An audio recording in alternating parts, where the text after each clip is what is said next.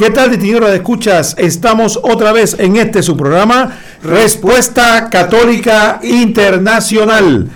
Y hoy estamos con ustedes, Luis Roquel, con la ayuda de nuestro hermano Yanio en los controles. Y le estamos transmitiendo desde Radio María Panamá. Un saludo a todos los hermanos de las Radio Marías hermanas que nos escuchan en los diferentes países. Un saludo pues para todos ustedes de parte, como dijo Roquel, de él, por supuesto, Roquel, de parte de Yanio, que es quien nos apoya en los controles, la parte tecnológica, y de parte de Luis. ¿Y cuáles serán esos países, Roquel, donde nos pueden estar escuchando? Bueno, le mandamos saludos muy especiales a nuestros hermanos que han eh, reportado su sintonía en Venezuela, República Dominicana, Ecuador, México, Paraguay, Costa Rica y Ecuador, Luis. Son los países que eh, han estado acompañándonos de la radio. Siete María. países. Hermana, son siete países de diversas áreas de nuestro bello continente americano. Así que a todos les transmitimos nuestros saludos. ¿Por qué no lo, rep- lo repites? Porque puede que se nos haya quedado uno por fuera. ¿Cómo no? Tenemos Venezuela, República Dominicana, México, Costa Rica, El Salvador, Ecuador y Paraguay. Son todos los países que nos han reportado sintonía. Pero también, obviamente, puede haber algún otro país porque este programa se sube al servidor de la Radio María de todo el mundo. Y las hermanos son libres de descargarlo y usarlo en su diferentes Radio María. Así que efectivamente puede haber otros países, pero de los que tenemos noticia hoy, Luis, son estos que nos han dicho incluso que le enviáramos más programas, porque efectivamente estos programas eh, ya ha habido una serie, de hecho estamos en el programa 13, estamos en el programa 13. Si son 32. Son 32 la colección completa. Estamos en el programa 13 y entonces efectivamente eh, le damos eh, este dato para que sepan que estamos tratando de compartir con ustedes esta eh, experiencia que apostolado que hacemos nosotros aquí en Panamá, que se llama la evangelización apologética. Y nosotros nos apoyamos para que ustedes pues sepan eh, la fuente principal del desarrollo de estos temas en un libro que pues por la por la misericordia de Dios y, por- con la guía maternal de la Virgen María, eh, Roquel y yo pues hemos escrito producto de los más de 25 años que tenemos cada uno, Roquel un poco más que yo, eh, dictando charlas en parroquias, en programas de radio, eh, televisión, en donde nos hacen o nos han hecho toda suerte de preguntas.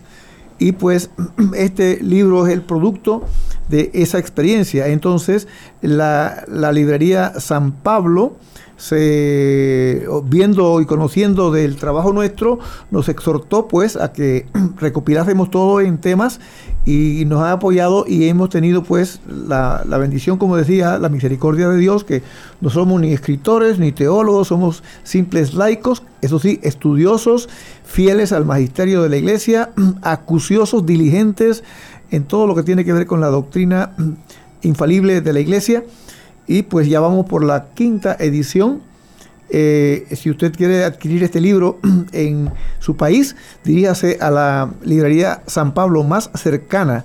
Si no hubiese librería San Pablo, porque pudiera ser que no haya en su país, creo que alguno de los países mencionados uh, no tiene, pues entonces también puede conseguirlo, eh, comunicarse con la librería San Pablo, eh, la editorial en Colombia, escribirles, decirles que qué pasó, para cuándo.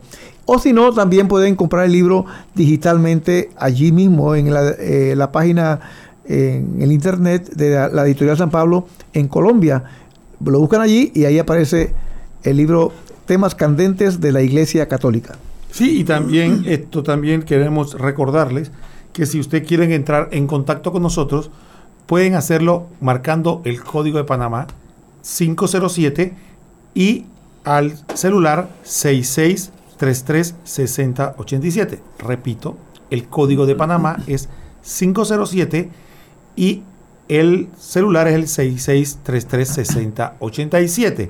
Este es el celular de Radio María Panamá y usted por medio de la aplicación del WhatsApp puede, con uso de internet completamente gratis, enviarnos sus mensajes, aportes o comentarios de lo que estamos desarrollando hoy en día. Sí, además eh, nos han dicho que, que por favor no dejemos de enviarle saludos, cosa que hacemos en primera instancia cada vez que cuando vamos a empezar el, programa y al final, pero también nos gustaría que nos diesen algún saludo de vuelta. Nos gustaría saber de ustedes.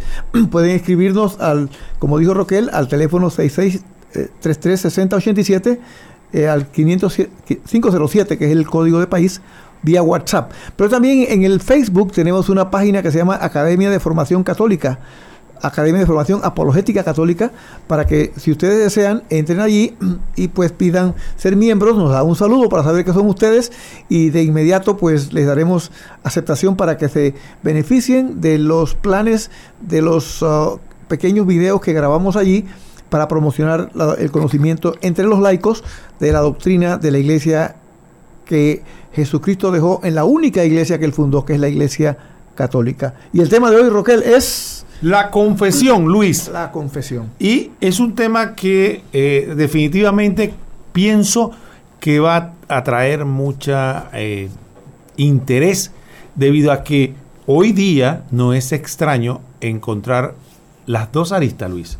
O por una parte, sacerdotes que no quieren confesar, porque es una realidad, no sé en los países que nos escuchan se hará, pero por lo menos en Panamá sabemos que a veces no es tan fácil conseguir un sacerdote que quiera confesar o que dedique tiempo a la confesión. Y también encontramos el otro extremo de laicos que no quieren recibir esa gracia que es el sacramento de la confesión. O que no saben, Roquel, porque a veces he visto eh, personas que llegan a la iglesia, eh, muchas personas se confiesan muy pocos, pero la fila es enorme.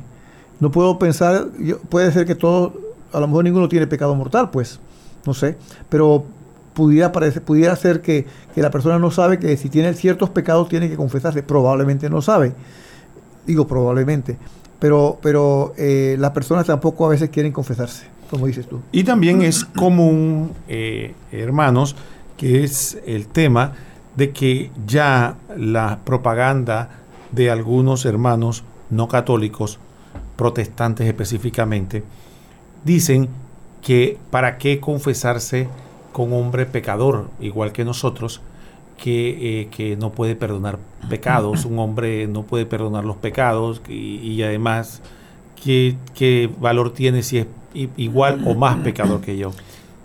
Y empiezan hablando, por ejemplo, eh, de que Dios es el único que puede perdonar los pecados y que por lo tanto, por eso basta con confesarse directamente con Él. Curiosamente, hermanos, eh, la persona, como dijo muy bien eh, Roquel, Normalmente las personas que hablan así son eh, protesta protestantes, personas, hermanos separados, pues, que se han ido de la iglesia, olvidándose de, como dice la primera carta de San Juan, capítulo 2, 2, versículo del 18 al 19, que todo el que abandona a la iglesia es un eh, anticristo, lo dice San Juan, primera carta de San Juan 2, del 18 al 19. Eh, y luego afirman que todo lo que hay que creer está en la Biblia, sin embargo, en ningún lado de la Biblia dice que hay que confesarse directamente con Dios. En esta afirmación que acabo de eh, pues, explicar, se mezcla la verdad con el error y como consecuencia se llega a una conclusión equivocada. Veamos cada uno de sus componentes. En primer lugar, es cierto que solo Dios puede perdonar los pecados y en eso estamos todos de acuerdo. Pero afirmar a partir de allí que solo se puede obtener el perdón de los pecados a través de la confesión directa con Él no es algo que encuentre fundamento alguno en la Biblia. Así que la pregunta que debemos responder es, responder es ¿cuál es el medio que Jesús estableció para recibir el perdón de los pecados después del bautismo? Ahí esa, esa pregunta que hace Luis es interesantísima. ¿Y por qué decimos después del bautismo? Porque como todos sabemos, el bautismo borran todos los pecados y sus consecuencias. Si una persona en teoría se bautiza en adulta, todos eh, los pecados eh, cometidos en el pasado quedan absolutamente borrados, queda como totalmente blanco como la nieve. Sin embargo, eh, la idea o la intención era que después de bautizado todos nosotros viviéramos sin pecar, pero lamentablemente la realidad es otra. Nuestra debilidad nos lleva a caer en pecados leves y hasta mortales y graves. Entonces Jesús en su misericordia deja un medio para que nosotros después del bautismo podamos reconciliarnos nuevamente con Él. Así que es un tesoro, una joya que el Señor Jesucristo nos deja a todos nosotros. Sí, eso lo podemos encontrar eh, claramente cuando nuestro Señor Jesús muere en la cruz por todos y después de su pasión resucita y se le aparece a los apóstoles y les dice lo siguiente en el que leemos en el Evangelio según San Juan capítulo 20 del 21 al 23. Jesús les dijo otra vez, la paz sea con ustedes. Como el Padre me envió, también yo los envío.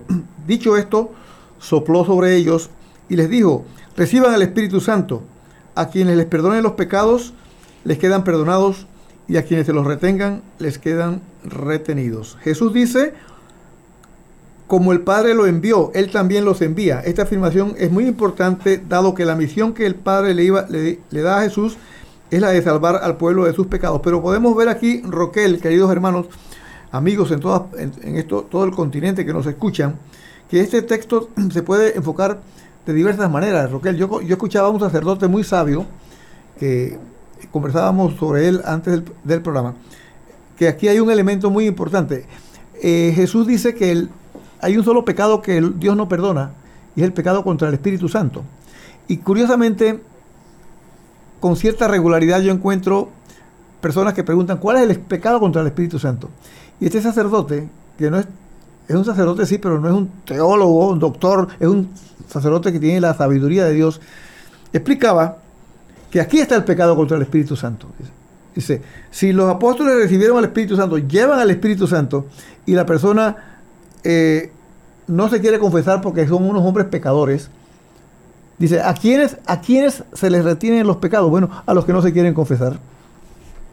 Los que no se quieren confesar les quedan retenidos por, decimos en cómputo, by default, porque no se quieren confesar. Les quedan retenidos. Hay pecados que uno va a confesarse y a lo mejor también se los retienen porque hay que evaluar bien el, nivel de arrepentimiento. Pero los que no se confiesan, de hecho, quedan, sus pecadores quedan retenidos porque no se quieren confesar, porque, porque ese hombre es más pecador que yo, o es tan pecador como yo, es otro hombre igual o peor. Sin embargo, a esos hombres de Jesús le dio el Espíritu Santo. Al negarme a, que me, a confesarme, estoy negándome al Espíritu Santo. Dice este sacerdote, están cometiendo el pecado contra el Espíritu Santo. Ese pecado, no confesarse, es el pecado contra el Espíritu Santo. Exactamente, Luis. Como muy bien reflexionas sobre ese tema, y lo importante está también en otro aspecto, de que algunos preguntan de que por qué los sacerdotes. Pero en, el texto se ve claramente que es en un momento muy determinado cuando Jesús le dice a los apóstoles, le dice a los apóstoles, se le aparece a ellos y le dice y le da esa potestad particular de poder perdonarles pecados. Le dice a quien ustedes le retengan, se lo quedan retenidos, a quien se los perdone, le quedan perdonados. Y los envía a cumplir la misma misión que él había de a su vez eh, realizado, que era salvar al pueblo de sus pecados, ya no por los méritos. Los apóstoles tienen la misma misión de Jesús de salvar al pueblo de sus pecados, claro, no por sus propios eh, eh, méritos, perdón, sino que la forma de realizar está a través, a través de los méritos de Jesús. Mira, cuando, eh, cuando Jesús le da esta misión, cuando dice en Juan 20, 23, dice, a quien perdonen los pecados, le quedan perdonados y a quienes se los retengan, le quedan retenidos. Este texto es significativo porque dice con claridad varias cosas. Como primera cosa, se afirma que los apóstoles tienen poder de perdonar los pecados. También se afirma que podemos que dicho poder se le otorga a los apóstoles a pesar de ser hombres imperfectos y pecadores. Tres, también tienen poder de retener, es decir, de no perdonar. Cuatro, esto implica que tienen plena autoridad para administrar el perdón que, el perdón que viene de Cristo. Cinco, es necesario confesar los pecados para que los apóstoles los conozcan, pues de otro modo no podrían discernir entre si perdonar, retener o tomar alguna otra decisión al respecto.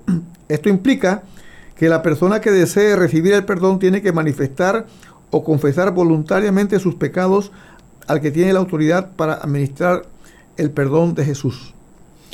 La potestad de administrar los, los bienes espirituales, Cristo se la concede a su iglesia y lo manifiesta claramente cuando dice en Mateo 18, 18, yo les aseguro, todo lo que aten en la tierra quedará atado en los cielos, y todo lo que desaten en la tierra quedará desatado en el cielo.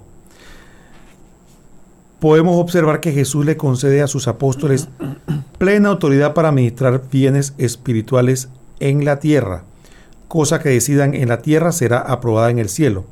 Eso significa que Jesús dejó a su iglesia plena autoridad para administrar el tesoro espiritual que Él nos ganó en la cruz.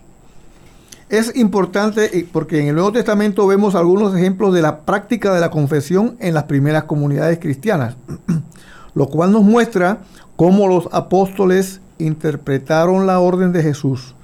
Si fuera cierto que en las primeras comunidades la práctica era pedir perdón en oración directamente a Cristo, no tendría sentido que estas personas declararan sus malas prácticas. Tampoco tendría sentido la enseñanza del apóstol Santiago que nos pide confesar los pecados para ser sanados. Hechos, vamos a ver dos textos, Hechos de los Apóstoles, en el capítulo 18, versículo 19, dice, muchos de los que habían creído venían a confesar y declarar públicamente sus prácticas. Y también Santiago, capítulo 5, versículos 14 y 16, dice, ¿está enfermo alguno entre ustedes? Llame a los presbíteros de la iglesia, que oren sobre él y le unjan con óleo en el nombre del Señor Confiésense pues mutuamente sus pecados y oren los unos por los otros para que sean curados. Luis, es interesante que en la primera, el primer texto que mencionas, Hechos 19, 18, el contexto son algunas personas que se convirtieron y que practicaban la magia. Dice que los nuevos conversos, ¿qué hacían? No se conformaban con decir a Cristo y pedirle perdón, sino dice la palabra que venían a confesar y declarar sus prácticas. Entonces ya, desde las primeras comunidades cristianas, un método para recibir el perdón de los pecados era realizar la confesión. Lo que posiblemente podría variar, que la historia no lo dice, es el modo, porque en la antigüedad se practicó durante un tiempo la confesión pública. Después la iglesia en su sabiduría eh, declaró o, estableció la confesión de manera privada y secreta como la practicamos hoy en día. Pero el método no afecta en nada el sacramento que Cristo estableció, que era que le dio autoridad a sus ministros, sacerdotes, para que pudieran administrar su tesoro ganado en la cruz y nos, diera, nos concedieran por, su, por la autoridad que Dios le dio el perdón de los pecados. San Pablo nos dice o nos da, nos ilumina con eh, explicándonos que los apóstoles sabían, tenían conciencia del poder de perdonar los pecados que Jesús les había transmitido. Y esto lo vemos en la segunda carta de los Corintios y vamos a leerlo para entonces irnos a la primera pausa.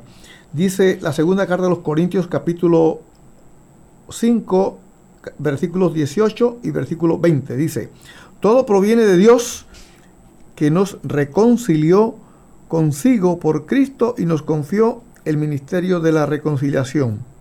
Somos pues embajadores de Cristo, como si Dios exhortara por medio de nosotros. En nombre de Cristo le suplicamos, reconcíliense con Dios. En, otras palabras, por, favor le suplicamos, confiésense. Por supuesto, Vamos a volver después de la pausa con este texto. Vamos a tener una breve pausa musical y después continuamos eh, comentando algunos de estos textos sobre el programa de hoy que es el sacramento de la confesión.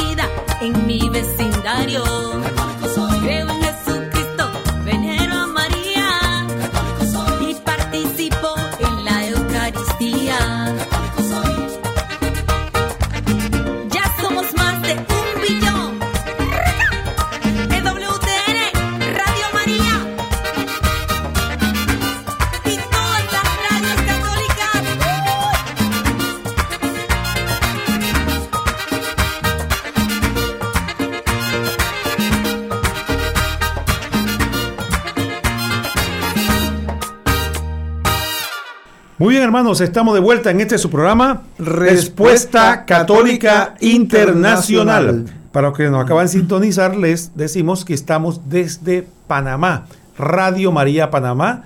Le estamos transmitiendo este programa para todos nuestros hermanos de América Latina eh, a través de nuestras filiales hermanas Radio María en diversos países. Y eh, queremos eh, reiterarles eh, nuestro cariño y aprecio desde este hermano país, Panamá. Y estamos nosotros en la segunda parte del programa de la confesión. Luis, eh, antes de la pausa musical, nos comentaba sobre 2 de Corintios 5, 18, 20, cuando San Pablo nos decía que él tenía eh, el ministerio de la reconciliación. Más claro no puede ser.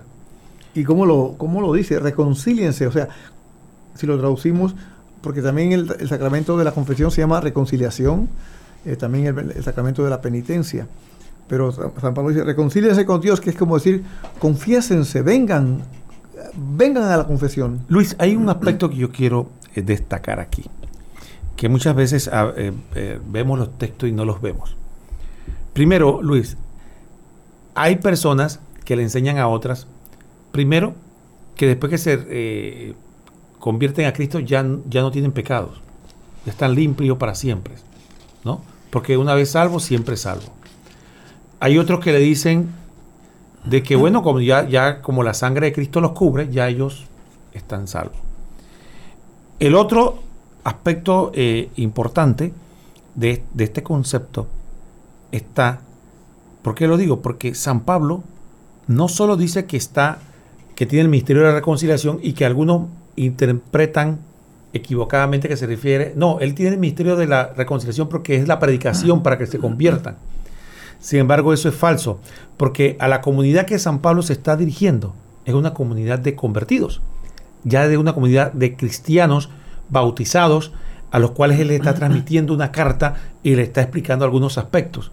Sin embargo, a esos hermanos que están convertidos, están ya viviendo una vida de fe cristiana, Jesús, eh, eh, eh, San Pablo dice, yo tengo el misterio de la reconciliación, reconcíliense. Efectivamente, entonces, ya los apóstoles eran conscientes y las primeras comunidades que había un medio por el cual después del bautismo, ya convertido, ya siendo cristiano, había que reconciliarse con Dios después de cometer pecado. ¿Qué cosas se denotan de esto? Primero que ese principio de que ya yo me convierto a Jesús como Señor y Salvador y ya estoy salvado es falso. Segundo, después del bautismo se cometen pecados porque si no, San Pablo no diría a, a la comunidad de Corintios que se reconcilien con Dios. Y tercero, hay un ministerio que tiene Pablo, que no tiene todo el mundo y que por el cual exhorta que se reconcilien con Dios, que se le pidan perdón a Dios. ¿Y cuál es ese ministerio? ¿Cuál es ese medio? El que ya sabemos que Dios estableció, que es la Santa o el sacramento de la confesión. Hay un texto que ahora vamos a comentar que es eh, un texto muy importante dentro de, junto con los demás textos que hemos estado leyendo y comentando, pero yo también querría, Roquel, enfatizar un poco ante, ante la objeción, la objeción tan, tan pusilánime, tan pusilánime de, que yo no me confieso porque ese cura es más pecador igual, un hombre como yo, y porque yo tengo que ir a confesarme. En primer lugar, el, cura no puede revelar lo que escuche de nadie, no puede, queda, queda excomulgado, automáticamente queda excomulgado, y solamente el Papa puede levantarle la comunión y los ministros de la, de la misericordia, que hay sacerdotes especiales ahora, una cantidad reducida. En Panamá creo que son como tres. Sí, tres. Tres. Imagínense, en Panamá, que tenemos casi cuatro millones de habitantes, tres sacerdotes. Así que no creamos que, que, no, son muy poquitos. Y he sabido que han, han tenido que ir obispos a confesarse con algunos de ellos. He sabido que wow, interesante. obispos confesándose con un sacerdote de la misericordia yo lo escuché, supe los datos.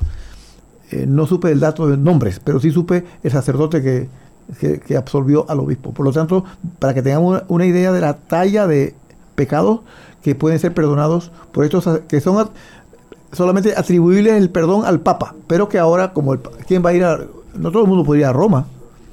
Yo no sé tú, Roquel, yo no. no, yo tampoco. Ni, no sé Yanio, que Yanio tiene cara como que sí puede, pero nosotros no podemos. Entonces, ¿qué pasa? Que eh, no es asunto de que si ese hombre es más pecador que yo o no, sino es asunto, como dijo, el, como cuando empezábamos, que Roquel lo mencionó, ¿cuál fue el método, el camino, la forma que dejó Jesucristo? Eso es. Pero para reforzarle la idea de por qué es el sacerdote, siendo que es un hombre igual, menos o más pecador que nosotros, tenemos que recurrir a la, a la carta a los, um, a los Hebreos, capítulo 5. Miren ustedes, anótenlo, capítulo 5, versículos del 1 al 4, al 3, perdón. Dice, no, ni siquiera al 3, del 1 al 2, dice, porque todo sumo sacerdote escogido entre los hombres, y los sacerdotes son escogidos entre los hombres, está constituido en favor de los hombres, en lo que se refiere a Dios, para ofrecer dones y sacrificios por los pecados, y puede compadecerse de los ignorantes y extraviados, ya que él mismo está rodeado de debilidad y a causa de ella debe ofrecer expiación por los pecados, tanto por los del pueblo como por los suyos. La misma palabra de Dios nos está expresando que ese no es un argumento. Porque imagínate, Roquel, que, que Dios hubiera dicho, le mandaré ángeles para que se confiesen con los ángeles. Y cuando le vamos a decir un pecado nuestro al ángel, se va a reír de nosotros, se va, eh, se va a burlar de nosotros. Oye, pues miserables, ¿cómo van a cometer semejante pecado? Porque él no lo puede cometer, el ángel no comete pecado.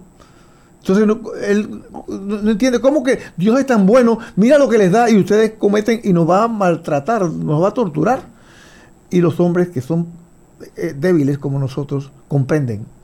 Dice, ay, ya la peste, mira que este hermano también, pero con el poder que Jesucristo me dio y la iglesia, yo te absuelvo la fórmula que, tú, sabes mejor que yo. Sí, sí, sí. Pero Luis, hay otro aspecto también interesante que denota algún grado de hipocresía. Y es el siguiente. Eh, muchas veces se cuestiona la santidad pulcritud, eh, vida del sacerdote, porque según ellos no es digno de administrar el sacramento. Pero esos lo practican solamente con respecto al sacramento de la confesión. Yo no he visto, o no sé si tú lo habrás visto y tal vez los que escuchan podrían corregir, que un sacer, alguien esté cuestionando si es santa o puro aquel que administra el sacramento del, del bautismo o de la confirmación. O, el matrimonio. O el matrimonio. Oye, este, este hombre será lo suficiente puro o, digno. Para, o para recibir el diezmo. Sí. Para, para, para administrar esa... No, nadie. Como, como, yo no veo que les preocupe eso. Solamente con la confesión resulta que hay objeciones. Entonces, esta misma persona que muy probablemente dice que el sacerdote no es digno de eso, tampoco se cuestiona en la Eucaristía, en la misa. Cuando va a la misa, que hoy este sacerdote será suficientemente santo para tener el cuerpo de Cristo. No. Pero sin embargo en la confesión queremos tener una excusa. Y es importante que nos demos cuenta y seamos sinceros con nosotros mismos de que no queremos confesarnos. Primero debemos decir, no me quiero confesar y es su derecho, respetamos, no estamos de acuerdo, pensamos que está perdiéndose un gran bien, pero por lo menos seamos sinceros y digamos, no quiero confesarme, está bien, eso es aceptable. Pero no busquemos excusas diciendo que que lo que pasa es que el sacerdote es indigno, que quién es él, porque en otras ocasiones no nos cuestionamos eso. El otro tema que queríamos eh, compartir también, un texto que eh, también nos ayuda a, ver un poco más sobre esto. Fíjense, hay un texto que en Mateo 9, 2 al 8, cuando Jesús hace una sanación, ¿no? Pero Jesús, en esa sanación, usa una frase que no es, no es tan común. Él no dice levántate y anda o queda sanado, sino que le perdona los pecados a un paralítico. Pero la frase final de este texto es lo que queremos resaltar. Y voy a leer el texto que es un poco largo, Mateo 9, el 2 al 8. En esto le trajeron un paralítico postrado en una camilla. Viendo Jesús la fe de ellos, dijo al paralítico, ánimo, hijo, tus pecados te son perdonados. Pero he aquí que algunos escribas dijeron para sí, este está blasfemando. Jesús, conociendo sus pensamientos, dijo, ¿por qué piensan mal en sus corazones? ¿Qué es más fácil decir, tus pecados te son perdonados? o decir, levántate y anda? Pues para que sepan que el Hijo del Hombre tiene en la tierra poder de perdonar pecados, dijo entonces a paralítico, levántate, toma tu camilla y vete a tu casa. Él se levantó y se fue a su casa. Y al ver esto la gente temió y glorificó a Dios que había dado tal poder a los hombres. Mateo capítulo 9, versículo del 2 al 8. Aquí al final, en el último versículo, cuando dice que la gente temió y glorificó a Dios que había dado tal poder a los hombres, observamos un comentario del evangelista que nos dice que la gente alababa a Dios por dar tal poder a los hombres. Fijémonos que no dice a un hijo del hombre o al hijo del hombre, sino a los hombres. Es más, este comentario tiene sentido porque este poder se lo confirió a la iglesia después, dado, después, dado que el evangelista sabía muy bien que Jesús es Dios y que perdonaba los pecados por ser Dios. Entonces, la forma en que ese poder se transmitió a los hombres fue a través de la institución del sacramento de la reconciliación o confesión, como hemos visto. En la antigua alianza contamos con un antecedente o prefiguración del sacramento de la confesión. Estamos hablando del libro de Números, capítulos, capítulo 5, versículos del 6 al 8. Números, capítulo 5, versículos del 6 al 8 dice, habla en estos términos a los israelitas. Si un hombre o una mujer cometen una falta en perjuicio de otro, mostrándose así infieles al Señor, esa persona es culpable. Ellos confesarán el pecado que han cometido y restituirán la suma total a aquel a quien ocasionaron el perjuicio, añadiendo además una quinta parte de su valor. Si este hombre no tiene ningún pariente cercano a quien se le pueda restituir la suma, será devuelta al Señor y entregada al sacerdote, además del carnero de la expiación, con el cual se practicará el rito de expiación en favor de esa persona. Números capítulo 5 del 6 al 8. Y en este pasaje podemos ver cómo desde la antigua alianza el Señor nos muestra el proceso de la reconciliación. Primero, reconocimiento del pecado. Segundo, arrepentimiento y confesión de la culpa. Tercero, reparación de la mala acción o penitencia. Cuatro, propósito de enmienda. Y quinto, ofrecimiento del sacrificio de reparación del pecado cometido. La diferencia con la nueva alianza es que el sacrificio expiatorio ya lo hizo Cristo una vez y para siempre. Por lo tanto, solo hay que aplicar los frutos de dicho sacrificio al penitente a través del sacramento de la reconciliación. Es de destacar, Luis, aquí, de que vemos cómo hay una pedagogía de Dios y cómo lo que muchas veces nos dicen no es tal. Como en la antigua alianza había un proceso de reconciliación que involucraba arrepentimiento, reconocimiento del pecado, confesión de la culpa y una ofrenda de expiación. En el Nuevo Testamento, como muy bien explicamos, ya la ofrenda de expiación es una única y para siempre, que es Jesucristo. Pero el modelo, si vemos, vemos aquí, es muy similar y es lo que Dios nos va enseñando. En cambio, eh, utilizando aquí, por ejemplo, ah, porque viene un punto importante aquí, Roquel, como tú decías al principio, hay personas que dicen que no, comen, no tienen pecado. Ah, sí, interesante, sí. Yo lo he escuchado eh, públicamente en, programas que he visto en internet. ¿Usted tiene pecado? No, yo no tengo ningún pecado, pero también hay católicos, no solo protestantes dicen eso, hay católicos que dicen eso. Conocí el caso de una señora muy devota, muy de la iglesia, que el padre le preguntó, ¿tú nunca te confiesas? Dice, no, es que yo no tengo pecado. Y ante eso, eh, la Biblia tengamos mucho cuidado, hermanos, porque si nosotros nos sentimos que no matamos, no robamos, eh, no hacemos daño a nadie, decimos, no tengo pecado. Cuidado, porque hay tanta, si, repasamos los diez mandamientos, encontraremos en todos ellos multitud de cosas que pudieran, pudiéramos estar haciendo y son pecados, pero que no queramos verlos es otra cosa.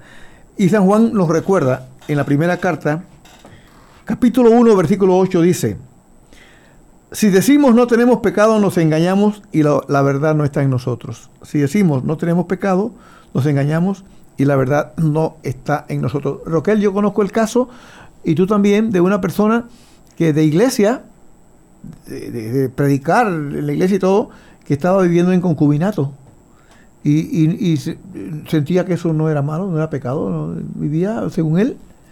Esta persona, según él, estaba en buena lista, o sea, estaba juntado, no estaba ni casado ni por lo civil, que también es estar juntado, pero, y menos por supuesto, por la iglesia. Y andaba tan, tan grande, tan feliz, no cometía pecado y, hasta se puso molesto con algún catequista que le llamó la atención, se puso, se, puso molesto, porque le dijo, tú no puedes estar predicando si estás viviendo así. Entonces, es el caso, porque por lo menos el que dice no, tengo, no tenemos pecado o no tengo pecado, ya tú le puedes decir, ¿cómo que no? Si aquí lo dice San Juan. Pero el que dice que se queda callado pero vive en pecado deliberadamente, esa es otra, otra situación parecida, pero más disimulada. Entonces San Juan nos recuerda que sí tenemos pecado. En cambio, Primera de Juan, en el versículo siguiente, capítulo 1, versículo 9, dice, si reconocemos nuestro pecado, fiel y justo es Él para perdonar los pecados y purificarnos de toda injusticia. Y en conclusión, hermanos y hermanas, podemos decir que por la misericordia de Dios contamos con un sacramento que nos permite reconciliarnos con Él cada vez que fallamos. Además de que la frecuencia, frecuente confesión nos permite tener más fuerza para luchar contra las fuerzas del mal que nos quieren alejar de nuestro Señor. Confesémonos con frecuencia. Ahora, ¿qué es confesarse con frecuencia? Ustedes saben que la, la iglesia nos manda a confesarnos por lo menos una vez al año, pero la verdad que es por lo menos. Pero una vez al año, en los tiempos que vivimos, eso es nada, lo que él no es suficiente. Así que tenemos que confesarnos con más regularidad. Eh, eh, no sé, de, eso varía mucho, pero no debe pasar a mi juicio de un mes sin confesarse. Cada mes, por lo menos. Si no peca mortalmente. Si no peca mortalmente, eh, eh, enseguida hay que confesarse. Si el pecado se cometió hoy, a la, mayor brevedad hay que confesar. Primero arrepentirse y esperar el momento oportuno, rápido, para confesarse con el sacerdote. Y eso si ocurre varias veces al mes, bueno, varias veces al mes hay que confesarse. Rápido, hermanos, no juguemos con eso que se nos puede ir la vida eterna en, esa vacilación. Bueno, eh, yo hago la comparación de la confesión con bañarse. Eh, por lo menos lo que Panamá, no sé otros países, pero Panamá que somos un país que estamos en, la zona intertropical, hay que bañarse dos veces al día. O lavarse las manos. Sí. Eso de, que me baño una vez a semana, eh, no va. Dos ¿Y una, veces, vez al día? Es muy poco. muy poco, porque eso... Entonces, en la mañana ya, gracias, Roque. Ya, ya nos hemos dado cuenta de que, de que después de 12 horas en el clima de Panamá ya la cosa se pone fea. Es cosa seria, ustedes no saben lo que el clima que tenemos nosotros aquí, la humedad. la humedad y cómo sudamos. Pero ¿qué es lo que quiero comentar sobre esto? Es lo siguiente, que la confesión no es, no, no tiene solamente el propósito, digamos, reparador, sanador de liberarnos de la carga del pecado, sino también tiene de proporcionar salud, como muy bien dice. Por lo tanto, y fortaleza porque nos proporciona la gracia. El privarnos de la confesión esperando, esperando caer en un pecado grave o esperando acumular muchos pecados, es hacer, como el tal, como que no practica la higiene porque no está enfermo, Luis. O sea, como bien dijiste tú, no me lavo las manos, no me baño, no me no, no, no limpio los alimentos porque no estoy enfermo. Cuando estoy enfermo, tome cuidado, pero cuando no estoy enfermo no lo hago. No, tomamos medidas higiénicas para evitar la enfermedad. De la misma manera nos confesamos de manera preventiva cuando tenemos pecados veniales o leves para evitar caer en el pecado grave y también para acercarnos más a Dios. Entonces, ese es el concepto o la visión que tenemos que tener de la confesión. No como algo que yo voy a simplemente cuando ya estoy enfermo, grave o de muerte, entonces ir a confesar. Y hay muchas páginas católicas, eh, eh, digamos que reconocidas, que son fieles al magisterio de la iglesia, que nos dan guías de cómo hacer un examen de conciencia. Es importante el examen de conciencia, pero le puedo mencionar rapidito, ya para despedirnos, que nada más con el primer mandamiento ya vienen muchos elementos que hacemos, que pasan cotidianamente. Por ejemplo, usted lee horóscopos, lee las cartas, eh, usa la Ouija, eh, por ejemplo, hace presagios del futuro, hace lecturas del café, de las manos, y todo eso apenas son pequeños detalles que van contra el primer mandamiento. ¿Qué les parece? Bueno, si usted llama a su hermano estúpido, raca, bruto, ya está pecando. Tonto. Sí, dice la palabra de Dios que es digno de la gehenna del infierno. Del infierno. Entonces, no, creamos que solamente es que matando, disparando. O sea, así que tengamos mucho cuidado. Pero bueno, hermanos, ya se nos acabó el tiempo y yo quisiera volver a reiterarle el saludo a todos nuestros hermanos radioescuchas de Venezuela, República Dominicana, México, Costa Rica, El Salvador, Ecuador y Paraguay, que nos han reportado sintonía y que estamos felices de poder estar en unión en nuestra Iglesia Católica. Estaremos un poco más felices si también nos mandan algún saludo por vía WhatsApp al teléfono. Al teléfono 507, que es el código de área de Panamá, y al 6633-6087. 507-6633-6087. Y también a través del Facebook en la Academia de Formación Católica. Y entonces, queridos amigos, esta tarde hemos estado con ustedes. Roquel. Luis. Y a los controles, nuestro querido amigo, que muy feliz les manda también un saludo. Ustedes lo vieran, cómo se ha emocionado en este momento, porque quiere mandarles un saludo a todos ustedes. Nuestro amigo y amigo de ustedes, Janio. Y entonces les decimos que estén pendientes de la siguiente emisión del programa Respuesta, Católica Internacional.